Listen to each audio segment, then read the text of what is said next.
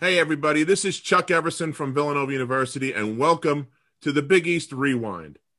The Big East Rewind came about when Sonny Spera and I from Syracuse University were on a recruiting trip and became friends, and we've been friends ever since. And we had a bond that has developed over playing in the very tough Big East Conference.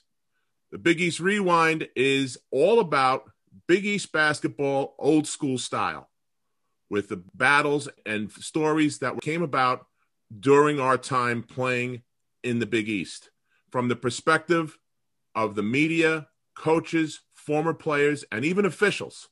So we hope you enjoy the Big East Rewind. We're very excited for today's show. We have the great Hall of Famer Bill Raftery on with us as we talk about his career from high school as the number one high school basketball player in the country right on through his coaching career and through his broadcasting career. You'll hear all about where all his famous expressions came from. I hope you enjoy it. Here it is the Big East Rewind. Hello, everybody. I'm Chuck Everson, and welcome to the Big East Rewind Zoomcast.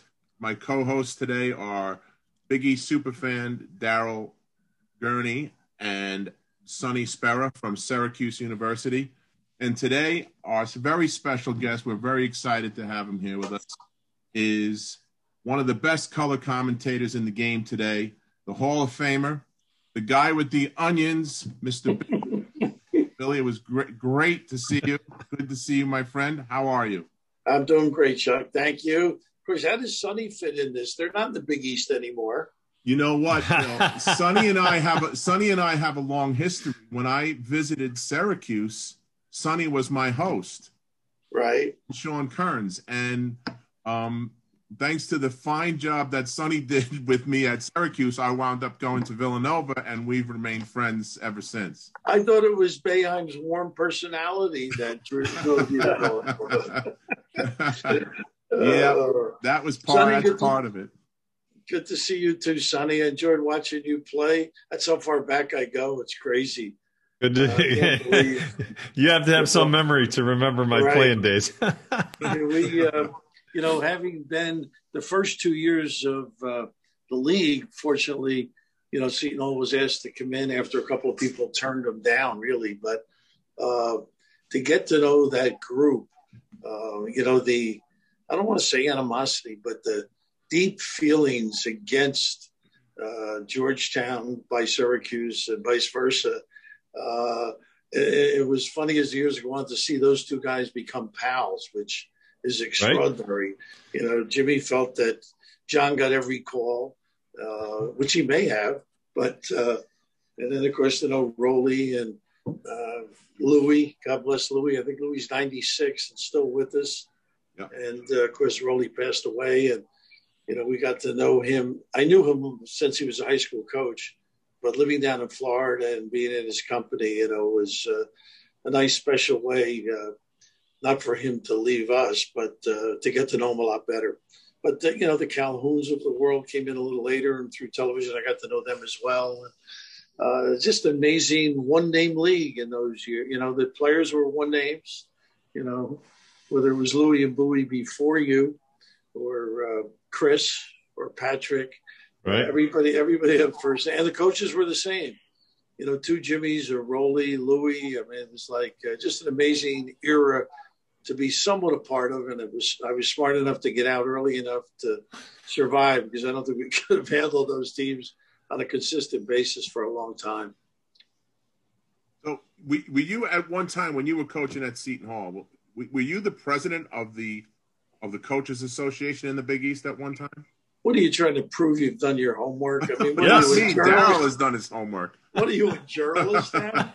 Jesus. Uh, I'm just, you know, we were talking. We were all talking before you came on. We're like, how the heck did you handle all of those personalities in that room? Yeah. How about all the all the Italians? How'd that go? Uh, dinner was fine. You know, plenty of good wine with that crowd. Well, I, I always said I was the president because they all beat us. Uh, so I, there was no line of resistance. Uh, but I remember one year though, uh, you know those sales charts, you know where you have a bunch of salesmen in and they flip chart and the next thing and they write things on it. So this one year I put all their names down, like down on one column. And on the top, I put the suggestive terms they potentially might use during our two to four hour meeting. Uh, they weren't they they weren't profane, but they bordered on profanity. Just to let you know, by the time the meeting was over, usually it was about referees in those days. I mean, it was always this guy took care of you, he doesn't help me, that kind of stuff. By the end of the day or the, the morning session, the chart was full of check notes on no good SOB, bump, bump, bump, bump, bump. You know, just, just anything went in those days, you know. We even got Dr. Tom Davis to say a couple of flowery things in those days. Uh, of course, that was that was right at the beginning of the whole Big East. That's when it started, right? Yeah, that's when nobody knew how good it was, uh, but the potential. And Sonny knew Jake Crouthamel. Jake, Jake was forgotten in this thing. I mean, he was he's the one that got Boeheim to consider it. And I think the hardest thing was for Louis and uh, Jimmy Boeheim uh, because they were going to win 25 games a year on the schedule they had and go to a tournament. So now here they were sacrificing what was a sure thing to, you know, ultimately was a competitive night every night in the, in the conference. So I think their sacrifice, uh, you know, ushered in by Jake there and John Toner at Connecticut also. Uh, a lot of us were hat in hand, you know, happy to be part of it because if we weren't in that, as it turned out, uh, we would be, we, meaning Seton Hall and others, would be the middle of the road, uh, you know, not denigrating any conference, but probably in one bid leagues, to be honest with you. It's it's interesting you said that because as a basketball player, we always saw Jake as a football first guy, right? Football coach, and that it's interesting to hear you you give that perspective that he was encouraging to Coach Boeheim to come into the league. Well, uh, maybe it's partially true, but the relationship of Jake with Dave Gavitt goes back to Dartmouth. Yes, right. So, mm-hmm. so that that was part of, and Jake had to really believe in it for Dave to talk him into it, because in their own way they had strong opinions. Uh, I would say Dave was more diplomatic than Jake uh, in, in, in, certain situations. But uh, another interesting thing that, that uh, just as an aside, uh, what, at the meetings, Dave and Julie, like you'd go to dinner and they'd pick a restaurant, or they would have one night, which was just a whole group called family, I guess. But we'd go to a restaurant and you could never sit with like four coaches.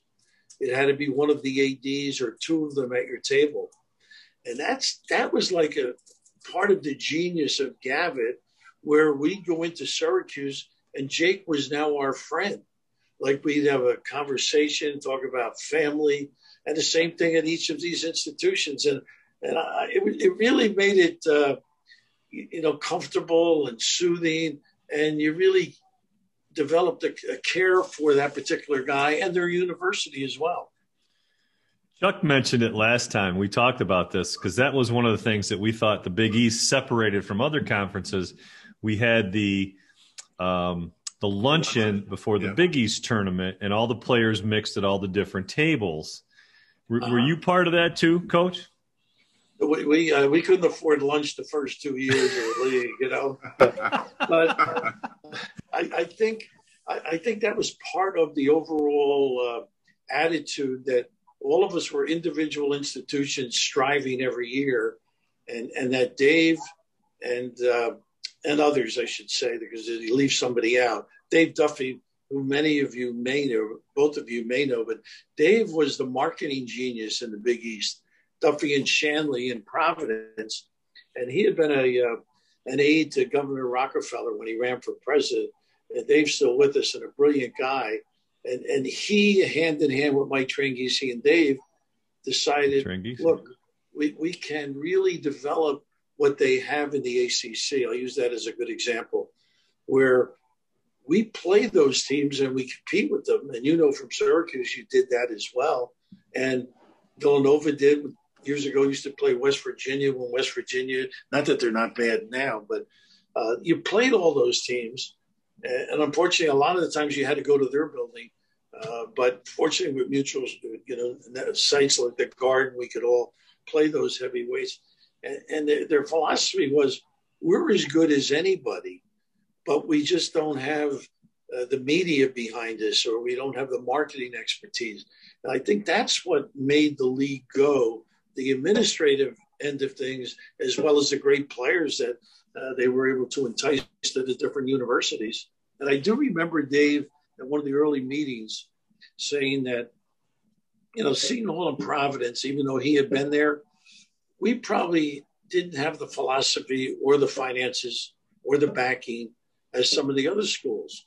And Dave said his ambition was someday every school gets to the point that they can get to a Final Four. So, of course, I was smart enough to get out early, and I didn't make it, or our team didn't. But in '87, Pitino makes it, and they were, you know, Providence was an afterthought be prior, and then, of course, two years later, does a PJ get to the Final Four? Uh, and, and Dave, Dave, he just had, he just had great a creative mind and understanding. If everybody bought in, and did the right thing for your program, you'd have a chance to excel in this conference. And he was right. It turned out, particularly for those two teams, because the rest of them sort of had a little bit of a history at that point, you know, without getting into the Villanovas and Georgetowns of 85, et cetera, et cetera. And of course, the Qs, you know. But, uh, and, and of course, Connecticut then, you know, took the high road pretty good a few years later. So I just think all of their understanding of what it would take to be successful uh, it influenced the different ADs and coaches and programs. He, he did, Good point. Sounds like he did a lot of little things to keep everybody together, like much the way uh, we we just talked about with the with the coaches having the meetings and with the ADs and stuff. Right. And Sonny mentioned the luncheons. You have a bond as a player with guys that played on other teams. Like I, through the advent of Facebook and some of these other things and social media, you get to talk to some of the guys that you played against which is kind of how this this whole thing that we're doing came about. Um, the old story, swapping stories with guys from Pittsburgh or St. John's or Syracuse, Georgetown, etc. You know, that all came from the camaraderie of sitting around the, the, lunch table at the Big East tournament the day before the tournament started, and then you know once once the lights went on at the Garden, all bets were off at that point. Well, you know, in the early '80s, of course, you you guys were part of it. There were some incidents here and there uh, some exciting moments to say the least. Is that how you put it? yeah. Uh, uh, a couple of, uh, you know, Friday night at the fights kind of thing at Madison yeah. Square Garden. But I just think from as the years went on, there was a, a, natural affection and rooting for the other team when they would play against other teams. And, and you can see it now when, you know, kids like a nasty not a not a flagrant, but like a, a basketball nasty play that the kids they're willing to help out and get that kid up because they respect them. It's just you know part of basketball. And I, I see that more and more with these different teams. And I just think the beginning was everybody was fighting for their own turf. Uh, you know, trying to be part of something bigger than some of them had ever been. And uh, I think it just led to some uh, emotional situations. Uh, you know, the officials in those days, I mean, they had their hands full, as you well know. Uh, a lot of them didn't know their first name. You know, Jim, Timmy Higgins just he didn't realize his first name. He thought it was something dirty that they they hollered out, something so and so Higgins or whoever. You know, but, he uh, he officiated for how many years? Oh, he did. He did, and, and you know, it took guys like that to deal with the uh, uh, I guess the spirit and emotion on the sideline of the coaches uh, and the venom that, that came out, you know, fighting for their lives. And uh, they were able to cope with it and, you know, keep the ship afloat, so to speak. But uh, I do, I do have, there's many stories, but one I can recall with Rollie and Louie are playing one another at Villanova.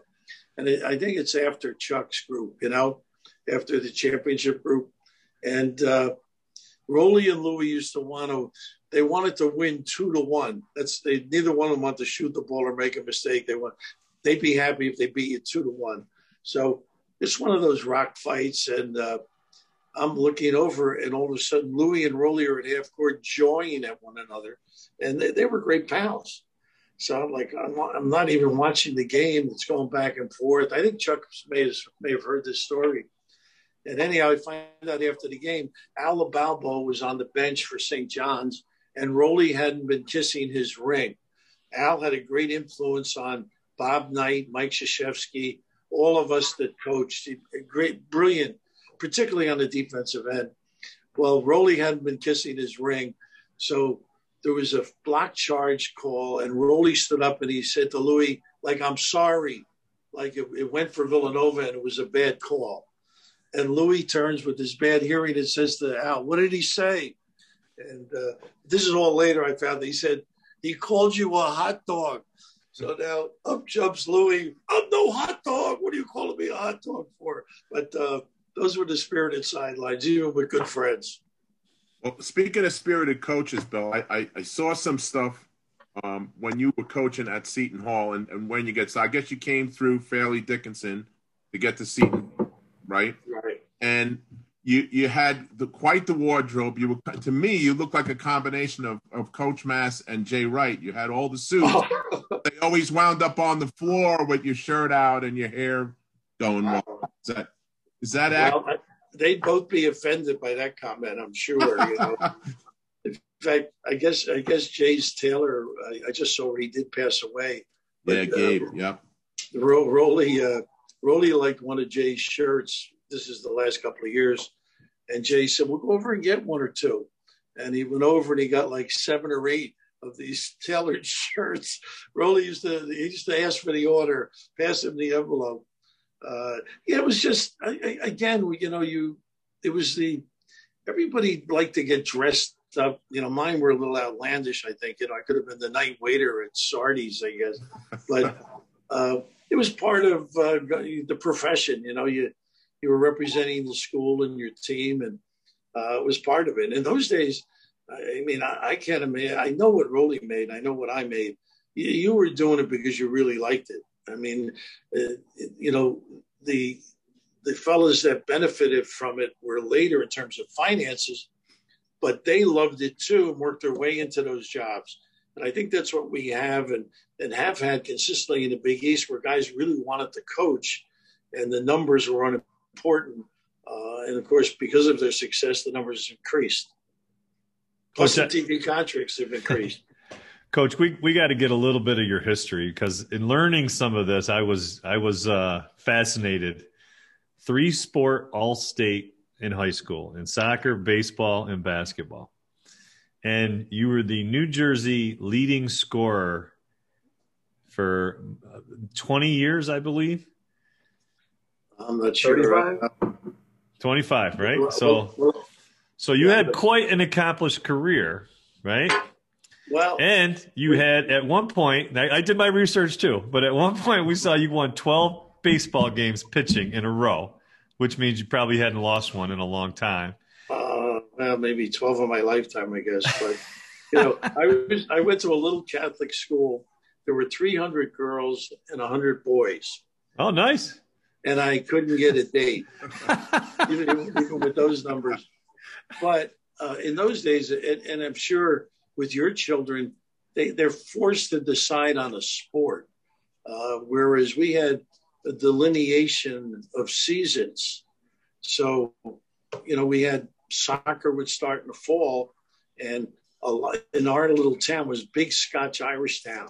Uh, in fact, we had uh, later on, like in the early 90s in the World Cup, we had three kids, Harkes, Meola, and uh, Ramos, on the World Cup team, all from our town. So you had to play soccer. You weren't considered an athlete, basically. Oh, wow. And baseball was big. And basketball, we benefited by uh, Hudson County, which we were from, but by going over to Jersey City and getting our mm-hmm. heads handed to us, or going to Essex County and Newark and East Orange and, you know, plane up really. Uh, so that, that took care of, of that. But I, I, do have a cute story. We, we played Al Downing. How many guys remember that name? Uh, Al, he threw the, he threw the pitch to Hank Aaron, right? Hank Aaron, 755. Well, the, two, the two biggest hits of Al Downing were by Hank Aaron and myself. They weren't good. the they weren't the biggest moment, or mine wasn't the biggest moment, but we played Trenton Babe Ruth League team for the state championship, and I think it was Idaho. The winner would go to. Now, being from Kearny, Idaho seemed like another world, obviously. So Al Downing, we we lost two to one, and Al Downing threw a curveball, which we used to call a drop, that was like Sandy Koufax's. Like we knew playing this guy, like we're never going to make the major leagues, basically. But the hit I got, I hit it off the top of the bat, and it went towards first base. And the spin as he ran over took the ball towards third base, and I beat it out. And the one run was like a sacrifice, uh, you know, bunt, uh, uh, uh, you know, a, uh errant uh, pitch, and also I'm on third of sacrifice. That's how we got the one run. We never got another hit. So, you know, God bless Hank Aaron, uh, you know, who obviously had a storied career. I hate to put my name in that class, but uh, the two biggest hits ever against Al Downing. Wow. There Sonny, you go. Sonny brings that up because he was also a pitcher and How are you? shortstop too, right, son? Yep. Same as you, coach. When I Yeah. when I went to LaSalle, Sonny, uh, I played baseball. You know, a little bit the first year. You know, you were ineligible. Anyhow, uh, the first game they let me pitch, and you know, Big Five baseball was pretty good. Villanova was really good, and uh, anyhow, I, I think it's Swarthmore, and he let me start, and I walked the first three guys, and I hit the fourth pl- the fourth hitter, you know, in the head and that was the end of my baseball career. Uh, so I sort of stuck to basketball after that. And, and you played you played basketball at LaSalle too. What were the what were the Big Five games like back then? Was it was it as crazy as it was? You know, Well, it was like it was like you wouldn't have to worry about this with your way with women. It was a date night. It was a big date night if you if you had somebody that would say hello to you, you know. But uh, you know, if you had the Saturday game, that was like you know, you didn't have to go back to the campus. You always had somebody. In those days, it wasn't the taverns or the pubs or whatever. We all had house parties. Uh, you know, Villanova, there's Conshohocken had a firehouse. I remember going Yeah. there, like on, you know, a weekend off or something, uh, beer for a dollar kind of a deal for the whole evening. But uh, the Big Five, St. Joe's was our big rival and we thought they were ours, but they were you, you know, Villanova, you know. So St. Joe's, I guess, for some reason there was a, you know, a lot of people worked together maybe that developed that. But the game, the, the the Big Five was great. You know, the coaches were legendary. You know, Litwack, McCloskey, Ramsay, Al Severance at the beginning. Uh, you know, at Villanova, and we had Dudey Moore, who was, you know, just uh, absolutely adored at Duquesne in Pittsburgh, and that, that's why a lot of us went there. He, he was like the John Wooden of the '50s, and then he came to Philly, and he was like a, you know, the big fish, small fish, big town, small town, and he was just an afterthought uh, at that point, you know, because of the big names in, in terms of coaching. But you know, it was something special. Uh, I, I don't know exactly what it's like now. I know it's an encumbrance for some programs, the Big Five now you know, for you know, like a Temple or Villanova that Yeah. you know, they're playing in different conferences, as is St. Joe's too. So Did they play uh, all the games at the Palestra back then too? yeah, that was the big difference. That was our home court too. We Oh, played okay. one game. We played one game a year at Lincoln High. It would be like a, a Lehigh. Uh, who who could I make up? Somebody from upstate, kind of that was in that MM MAAC Mid Atlantic Athletic Conference. I think they called it. Delaware was in it. Temple St. Joe's ourselves. Lehigh, Lafayette, Albright, and obviously that you know didn't last with the formation of these other conferences as the years went on. Yeah. Hey, coach, as far as So your uh, back. back injury at uh, LaSalle, is it possible that that ended up being a blessing in disguise for you? Being able to sit Uh, next to your coach that that one year, is it possible your pat your Well, career how about path might have you? been altered? Well, yeah, that's that's pretty good. I've never heard that brought up quite that way. Yeah, I was. Uh, I got operated. I had played 18 minutes, and I had all sorts of doctors, including Dr. Mandarino, who was the Eagle doctor.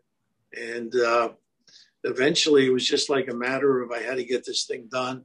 And Dr. Andre, for that time, it was a laminectomy, and it was like those things didn't happen in the early 60s. Well, they could have happened, but they may not have been successful. So I sat there, and uh, it was late. You know, just things were crazy. Let's put it that way uh, on our team. You know, we were like a 15 and eight fraud kind of. You know, like we we'd win what we were supposed to win, and we couldn't win the ones we were that, that would really make you. You know, so I I sat there, and he would ask me what I thought, and I guess indirectly, uh, but I, I think more so, even though that was an important aspect, I think you know once I got cut at the Knick camp and like now, like, what do you do? Like, and I got a phone call that like October. Uh, would you like to coach? That's how I got into coaching. So I was the director of recreation and part-time coach till I got a master's. So I think, yeah, it had an influence, uh, but trying to stay close to the game was probably as big an influence. Do you, do you want to talk about the uh, Syracuse coach Boeheim and LaSalle coach Raftery on court battle? Uh, well, uh, we never played against one another, but uh, we played Syracuse just prior to the beginning of what they are now. Mm-hmm. Uh, Dave Bing was a freshman with uh, Jimmy, and uh, we came up to play him. I think it was a Goldberg who could really play. But one, my sophomore year, we played in the Onondaga War Memorial. There you go. Yeah. You know what that baby is? I sure do. Right. And John Mackey and the other great football player were on the basketball team. Uh, not little. Uh, anyhow, they got in the game. They dribbled the ball. The crowd went crazy. I mean, dribbled the ball. They weren't really basketball players, but that's where the program was. And then our senior year, we went up and you know, we watched the freshman game. Manley is packed. They're in Manley at this point. It's packed. It's got the dirt floors. Do you ever vaguely remember all that? Uh-huh. And uh, we went in to get dressed. We came back out. There was nobody there because they were there to see Bing and Boeheim and that great freshman team, uh, Nicoletti.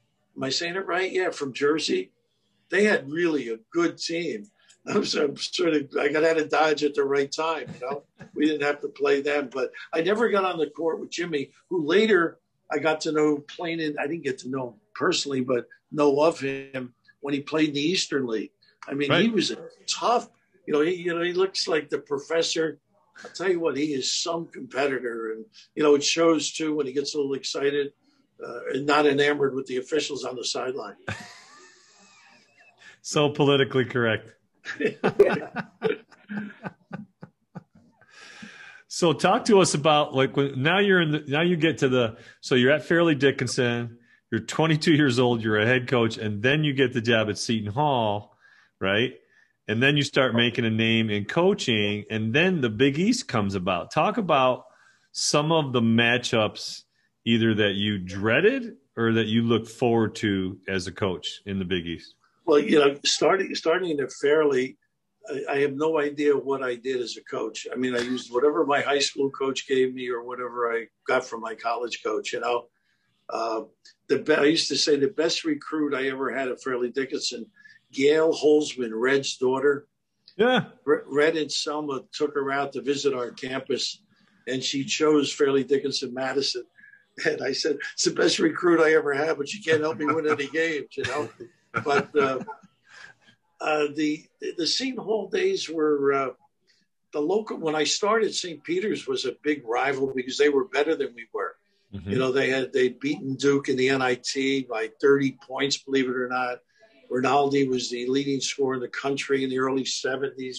The Bullets, then now the Wizards uh, drafted him, and slowly, you know, it became those different Catholics. St. John's, obviously, and Villanova sort of an aside, and Chuck knows this story. Villanova played Seton Hall for 75 straight years.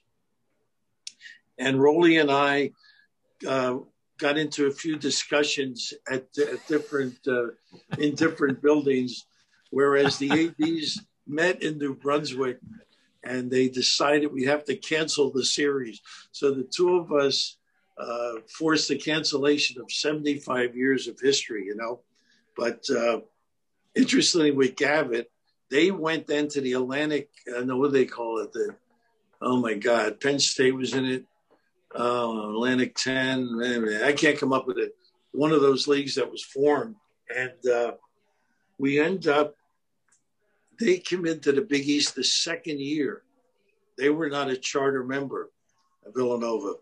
So now I'm the president, and Dave says, you know, Villanova's in the league. I want you to introduce Rollie Massimino to the group here. So, like, normally you give it a big thing, Rollie Massimino with a great success and, you know, accomplished coach, and wherever he's gone, he's won. You do the whole thing to these seven to 10 guys. So I was still mad at Rollie. I said, Villanova's in the league. Rollie Massimino's the coach. That was it. Like no huggy, kissy, hug, you know. So we end the meeting. We go out to our carts, and guess who Dave Gavitt's clubs are in the cart with me? Rollie. That's the way Dave. That's what Dave would do, you know. But uh, anyhow, out of that, we obviously became great friends. But that gets back to the competitiveness. You were sort of fighting for your lives. But uh, those, you know, Villanova was always important because they were always good. Uh, BC would be the same. See, the league started, well, Providence was one we played every year, you know, from the Ernie D and Marvin Barnes games. Uh, you know, they were, and Georgetown was another one. So but mostly that Catholic League group was the rivalry for us. Uh, added, added to some local things like you know the Fordham teams, the Manhattan teams. They were bigger then than they became later. Obviously, with the advent of the Big East. Now, you guys played in Walsh Gymnasium, right? Which is obviously a nice home court advantage, which Syracuse used to have at Manley Fieldhouse, right? right? So now, as this league is, and you're going to all these different places, do you want to talk at all about some of the places that you brought your teams, the environments? How was that? How was that as a coach? Yes, Coach Boeheim. You going to get him on here? Have you had I, We're gonna we're gonna reach out to oh, Coach. he's working on that. Yeah, I'm, I'm sure we'll get him. I, I will just say this: ask him how much he liked playing at Walsh Auditorium. Oh, I, I could tell you. and what happened? He he, and I, I'm not sure. I can't say John, but He's the one that got Dave to put a number of attendants in the building in order to, a, to play a home court. And of course, that affected Georgetown and Roberts at BC. Yes. Uh, mm-hmm. And I guess Connecticut a little bit, but they, they of course, had Hartford and we're about to build Gampel, you know. But uh, no, it was a tremendous home court. I mean, if we didn't win at home, you know, I would have been, you know, selling luxury products earlier than I'd started. It just, uh, you know, it was a great advantage, you know, the intimidating factor. And that's what's interesting today. Uh, you know, the reason teams are winning on the road, whether it's Duke or you name it, any place, the juice, you know, the referees, you know, when they make a call, it's pretty gratifying when the crowd supports what they call. you know, it's just psychologically, you know, that block charge and so I think that's all gone now. Uh, it's just basically a game, uh, which is obviously we all want to watch anyhow. But that that particular but the little buildings were, you know, that, that's the way it was in those days. And you know, when I first got at Walsh, geez, it was, you know, now they they don't even practice at Walsh. They practice in the, you know, down down the back of the building. They have a court that they put in. But uh, no, it was an advantage. Louis had one at Carnesecca. You know, uh, were you there when the, the big block charge call that went against Syracuse and Jimmy went nuts? Uh, I forget what year that was, but that was one of the last times they played there at Carnesecca too. But yeah, that us, was uh, Alumni Arena, right, with against Louis. Yeah, yeah, before it was Carnesecca. Mm-hmm. But yeah. for us, what the Garden did every year, we would play four to five big name teams, and we would never return the game. That was the deal. So you name anybody that was great in the country, you know, whether it was Duke, uh, Carolina, Vegas, we played all of those teams in the Garden. South Carolina with Frank, Brian Winters made, I think, two free throws at the, you know, with no time left on the clock to beat us. But that gave us an opportunity, not that we beat them, but to steal one occasionally and not have to go back and play them. And Dean Smith used to say to me, Billy, you're the only guy that never returned the game. I said, Coach, what do you want to kick my ass down at Chapel Hill? It's nice in New York. You go have dinner, go to go to Weston's, have a cocktail.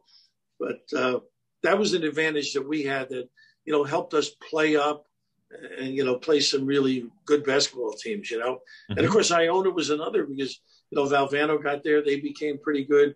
PJ became actually good. That's when Ruland was there, right? At, at, Pardon me? Yeah, Ruland. That's when Jeff Ruland was there, right? Yeah, we lost to them to get into the NCAA tournament. They had an ECAC like playing game. Uh, yeah. But yeah, Jeff was good, very big time, as he turned out in the pros too, as well. Yeah.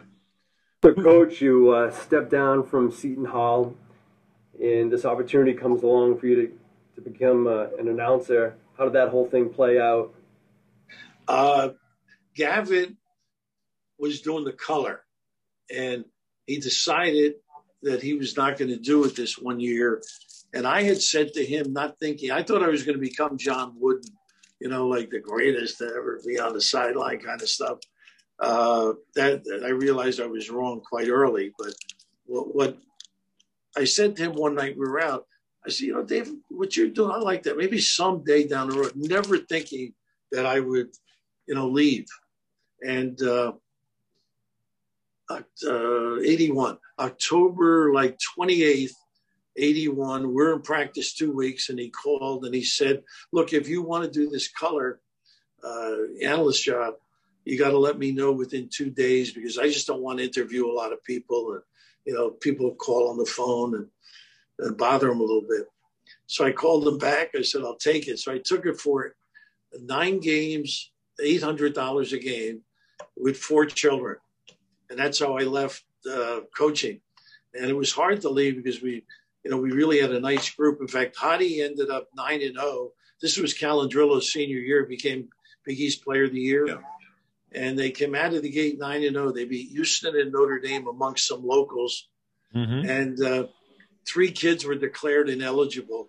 And Hoddy had like six or seven players at the most. I mean, guys that could compete at that level and uh, he ended up a little less than 500. Unfortunately for him, and fortunately for PJ, that's how PJ ended up uh, getting the job. But uh, it was uh, I loved every moment of it. I must admit, it was the first year was hard, not going to a gym or not, you know, preparing for a season, and uh, but quickly, you know, you sort of fall in love with doing that, doing the job and evaluating teams and get preparing for uh, you know different philosophies and different guys and uh, it just became something that kept me close to the game and you know hopefully kept me young as well.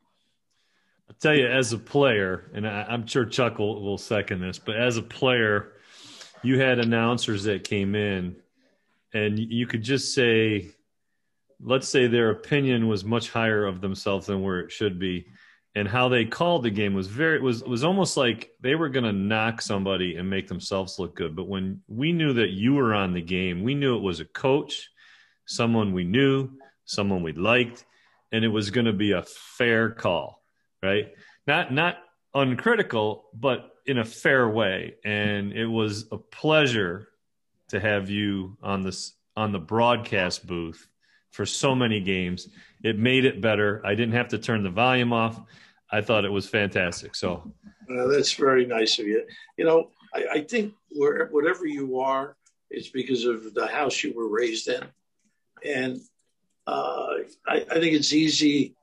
It, it's it's actually easy to criticize in a nice way, uh, you know. And I, I, you know, I played as you guys did, and I had some terrible games and some bad plays and cost ourselves a game here and there. And as a coach, I probably did the same thing. So, you know, I, I it's just the way you look at a game. Uh, there's a lot of positives, and nobody misses a free throw or you know creates a violation or does something that we would say is out of the ordinary or didn't use his head. And I, I just, it's like a small part of the game. So you just move on. And, and you know, these kids are giving everything they have. Uh, mm-hmm. So, you know, ridicule is a form of ignorance, I think. So just uh, try to enjoy what they do, you know? That's perfect. I, I tell you what, coach, I, I can watch a little Sisters of the Poor game as long as you and Gus Johnson are calling the game. It's, it's, Gustavo. with the two of you guys. It, it, talk about the preparation for a game because our mutual friend Mark Plansky, who does some, uh, that was very good. and he's pretty good, you know, and um, and he, I've seen him, you know, go uh, on the road and talk with coaches at practice and get to know them. But there's more than that. I mean, a lot of people at home think you guys just get to the game or or nowadays your living room and sit down, watch the game, and just talk about what you see. But there's much, much more that goes into that, including game films and talking with coaches and players, right? The only guy I know that could do uh, do a game without watching a team or uh, really looking at tape would be Al McGuire, because he, I guess, he felt the game and he felt the situation, and he just had a natural understanding of what could happen. But you know, now it's like you to really be part of it. Like it's you know, I, I sit here, and those are some notes that on each team that very few of them make the broadcast. But it's when they run something, you want to know how that guy did get free, you know, or what they do in certain situations if you can. But it, it's no mystery. Uh, you know, you if you like what you're doing, you go the extra step, and no matter what profession we're all in. And and I feel, and I always did, because I was that game. By that, I remember being at Fairleigh, and we played John Jay, you know, the the yeah. criminal school. Yeah. I forget what there's a better term than that, but school of law. It's not a school of law, but anyhow, uh, that night LIU was playing St. Peter's. Now you guys are saying, well, that's not a, well, the winner was going to go to the NIT. So this is in the middle 60s. So we, we're playing an afternoon game, and the St. Peter's coach, who was a friend of mine, left tickets for our team to go watch that game on the way home from Brooklyn. And uh, I remember saying to the kids, like, uh, this is the biggest game on this Saturday. I don't care who else is playing no matter what game you're coach you, you, coach you were just you were just in the middle of talking about going to the game in brooklyn and you got you got oh i got smashed? Okay. Yeah. uh i maybe thought, i thought maybe chuck didn't pay his bill you know? No i'm just saying we we were going over to play this this game and, and in college it would be insignificant in the college basketball world except for the two teams and the coach, or not the coaches, but the school itself and, and whatever community they're from. But that that like a couple hours after ours, St. Peter's was playing LIU at the Armory in Jersey City, and the winner was going to go to the NIT. And the St. Peter's coach, Don Kenny, was a good friend of mine. He made arrangements for us to go to the game. But before our game, I was telling our players that this is the biggest game of the day because we're in it you know, and we have an obligation to treat it that way. And, and I think uh, I, will leave some of the stuff out I was carrying on there. But I think in broadcasting, I feel the same way that if you're assigned a game, it's significant to a lot of people, uh, and you have a responsibility to prepare and, and treat it as such. And, and I think all the guys in it really do. I mean, you don't last long if you don't do that. So you're going from so let's just take just take that transition. So you're preparing as a coach, right? So you're preparing to play Syracuse, you're preparing to play Villanova, St. John's, Georgetown. Now you're an analyst of the game. What changed in the perspective? Like when when you started that, did you look back and say, "Oh my goodness, I really missed some of the things that Georgetown does, or I really missed some of the key things that you know the time that Dr. Davis is running at Boston College." What what did you like what was a big reflection of wow this is what i saw well did, did you have film of every game at syracuse? No. Probably different ones maybe a couple. Very that, few that's, pro- yep. that's probably the biggest difference right there. Uh, you know you, you you get a couple a year and you look at them. Now I have every game in my living room or dining room or wherever I want to sit, and, and it's you know I'm doing it. And in a lot of cases, although we were permitted to scout, which I did a lot of too, I enjoyed going to see the opponent. Uh, your assistant or somebody else looked at and then translated to you. This is more hands-on and direct. I will say this though, the one great thing about going to all these arenas and you know seeing coaches work, you really say, you know what, I didn't do as good a job as I could have. You know, the, I'm so impressed with the detail of these people. Uh, you know, the skill improvement that they have now. That you know they've got all summer now.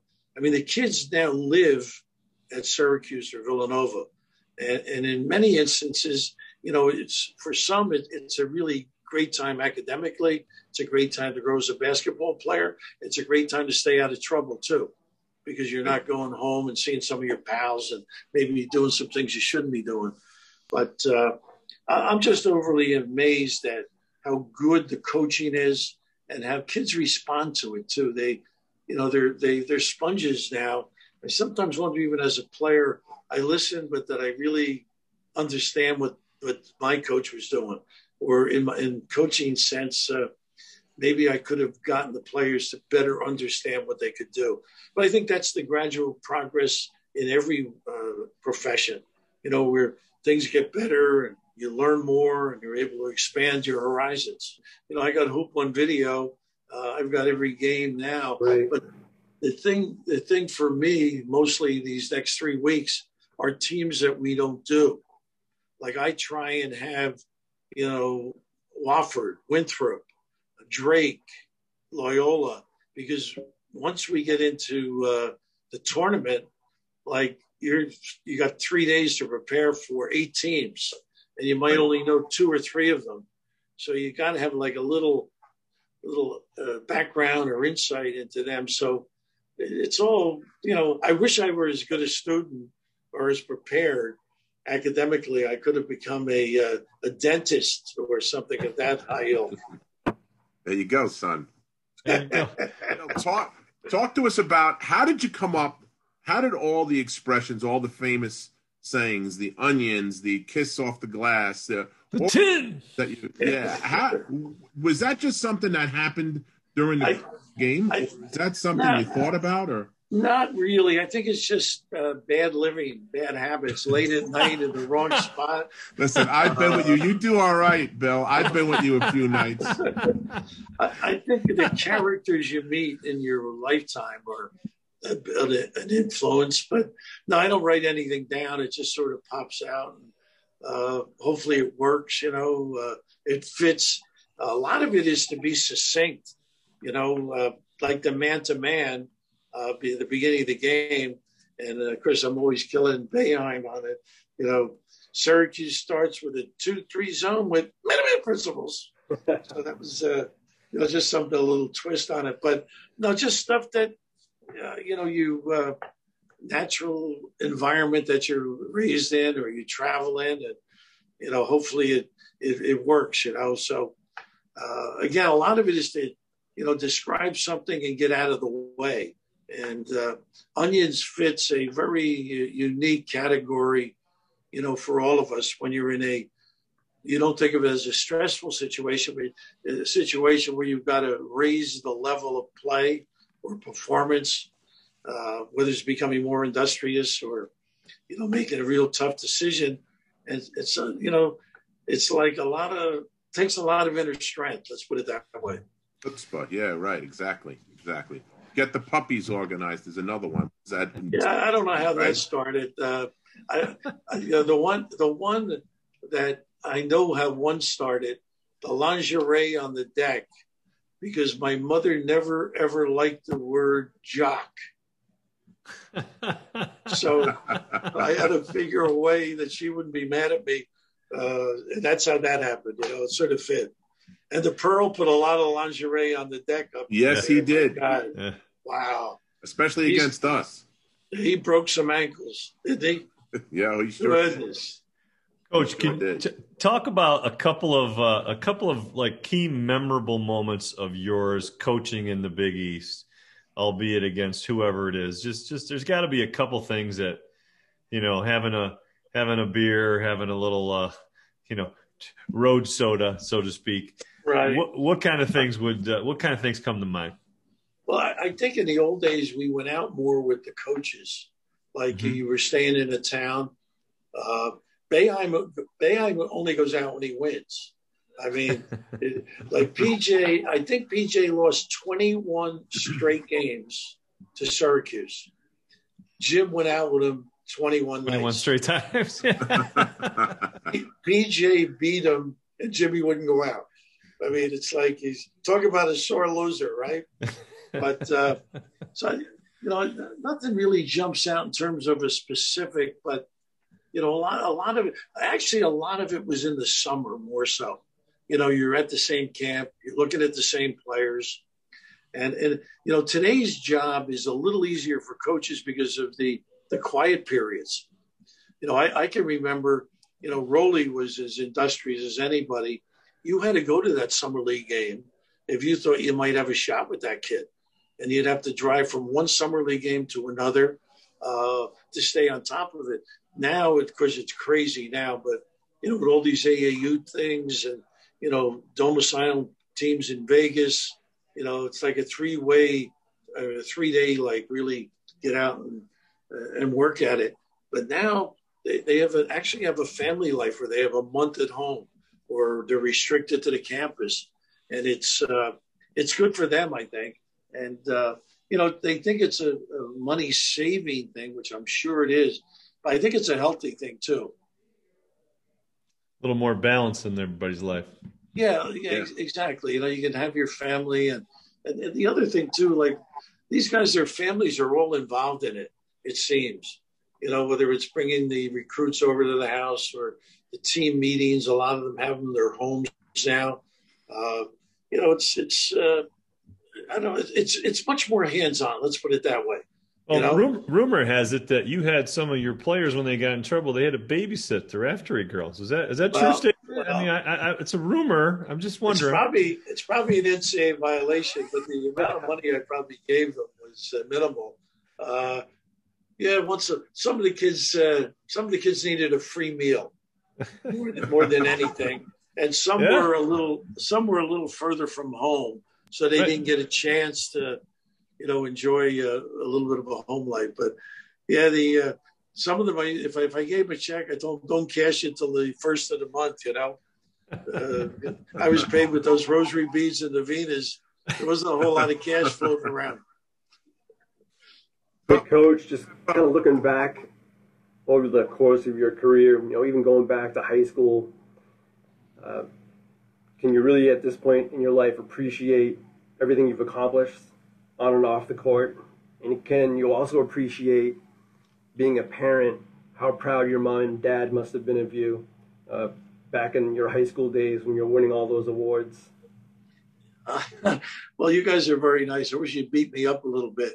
Uh, I, you know, I, I've always been one to move on, kind of. You know, it, it was a thrill. Um, you know, again, getting back to home life. At our dinner, uh, it was never about an award that any one of we have three. Uh, my brother and sister, uh, they just passed away within the last year. But Rita became a nun. Franny became a superintendent of schools, and it was never about you only momentarily. If uh, you know you had some accolade that was brought up to the house, uh, it was uh, next. What Francis? What happened to you today? Uh, how was school? So it was never. It was like a, a very adult, intelligent approach uh, to making sure you didn't become a nitwit. And I and I think uh, it was it was as healthy an environment as it could be. And and we all have seen guys who sort of get a little bit carried away with their self importance, no matter what profession you're in. And it's just not the way it should be. And, and if people look at me that way, it's strictly because of the home life. You you you you walk the walk, coach. You have humility just oozing out of your pores. It's a pleasure. Uh, I don't know about that. Oh yes, Ask my come wi- on. Check with my wife. last last question, coach, and we'll and we'll and we'll wrap this up. What what was some of the biggest moments for you behind the microphone? You talked about when you were coaching, but what about behind the microphone? Obviously, the send it in Jerome really really built you uh, built you up a little bit. What are some of the other ones that that people may not know? Wow. Uh, well, one, one that's sort of funny is the first game I did uh, for the Big East. It wasn't the Big East Network; it was ESPN, but it was at Walsh, and Danny Callandrillo hit a jumper to beat Providence at the buzzer, and he ran over and kissed me on the lips. and I said later, Danny, you know what that means in the mob? I'm history. You know, kiss me on the cheek. But uh, th- that was a great remembrance because it was probably the first game that we did. Like all the Big East finals, you know, in the old days, we used to do them. Uh, I guess the six overtime game yeah. was something that I just don't see that all the time. Um, amazing uh, response by these players and the fatigue. Like we, I, I, forget the kids now, but they had a couple of subs in at Syracuse, and their head was down, their arms were, they were totally exhausted. Uh, so that's that was a special thrill. And you know, the nice thing about uh, being around a while, I did a lot of Final Fours, um, like I would say ten or eleven on radio and the last six uh, on TV, and and like just, just to see the emotion and how important it is to get there, and then the heartbreak for kids when they happen to lose it, because that heartache stays for a lifetime. And then you know, Chuck, you were fortunate enough, and you know, Sonny following his Syracuse team, they won it in the early 2000s. Uh, it's just something that you can't describe to people to be a part of it uh, no matter what contribution you made. Uh, so, I, you know, the NCAA tournaments sort of lift your game. The Big East sort of lifts your game. Uh, you know, the Ray Allen field goal. Uh, we had a couple where St. John's had a couple of buzzer beaters. Uh, you know, the uh, the number one versus two, Georgetown St. John's in '85. And, and, I, and I think one of the biggest thrills, I wasn't announcing the game, was the uh, three teams to the Big East got to the Final Four in '85. Right. That was, yeah. and I remember sitting next to Tranghese, and we can't root, you know, overtly. We've got to. You can't root for anybody. You know, you, people will be saying you like that team better, but just to see those three teams get there with Memphis was, uh, yeah, it was an accomplishment that uh, Dave wanted, and probably we thought he was nuts in 78, 79 saying that this is what our goal is. You know, we want to become the best conference in the country. And, uh, you know, they did. I mean, they had a run that was incredible. And now the, uh, you know, the new league is working its way. And thanks to Villanova, got instant recognition with two championships. And they, these teams are just tough outs no matter who they play. So, yeah. it, you know, it's still a continuing work in progress, but at an extremely high level. And, you know, it lays at the uh, feet of Dave to get all these guys to buy in and uh, give them all a start. And, you know, it's it's just been a wonderful road for all of us to be part of. Well, with that, I think that's a perfect way to wrap it up. Thank you so very much for taking the time out to hang with us a little bit. It felt like uh, we were just sitting around shooting the breeze with you. It was really great, and uh, I really, really appreciate you coming out and, and, talking with us today. Well, you guys made that league special. You're a big part of it, and uh, you know, I'm glad uh, Chuck told me about your success and the nice things you do, Sonny. So uh, both of you got a lot more out of the basketball, but uh, it was probably the basis of your success, though. You know, the competitiveness and teamwork and being a part of something big. Coach, where are you in New Jersey now? Are you in Kearny now? No, no, Florham Park. Up by, Florham, Park. Okay, I yeah, got relatives they, down there. Oh, do you? Yeah, yeah we, my wife's we raised, we raised the kids in West Orange, and we're actually Florida residents. But because of the crazy TV deal, yeah. the dining room, I think I told Chuck this on the phone the other day. The dining room is like a studio. And I told my wife, it's really nice. We're finally using the dining room for something constructive because we haven't had a meal there in like 30 years.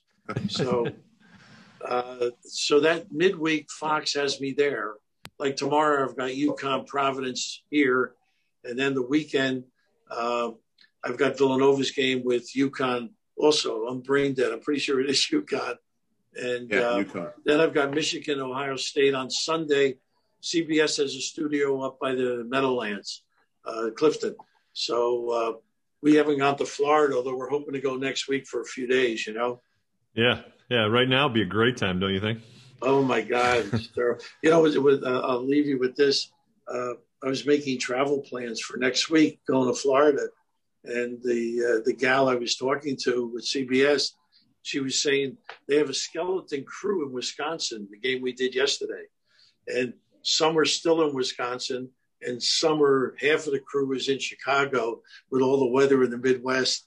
I'm going, oh my God, what a break uh, being in the studio for the weekend. So they've eliminated those woes of travel. But it, uh, by the way, it isn't the same because you don't get a chance to talk to players, Right. coaches. I mean, you talk to them, but not at a practice, uh, you know, where they either empty their soul or, you know, share some insights that maybe, uh, you know, enhance the broadcast. But uh, The gym is still a sacred place, Coach. It's still Yeah. a sacred place. yeah, it is. Well, it's been, it's been, it sounds like it's been good to all of us. So Yeah. uh, Yeah. Amen. I'm sure these kids are enjoying it too. Yep. Well, thanks, Coach. All right, fellas. Thank Thank Good you. luck. Guys. Talk to you. Appreciate Hope it. to see you at one point, guys. Nick, Yep. Thank you too. Thanks again, Bill. Take You've been listening to the Big East Rewind Zoomcast with Daryl Gurney, Sonny Spera, and myself, Chuck Everson. The Big East Rewind Zoomcast was produced by Nick Chorus. Thank you very much for watching. Have a great day. Take care, guys. Thanks, guys. Peace. Thanks, See Coach. soon. Thanks, Bye-bye, Coach. son. Take care. Bye-bye. All right, see you later.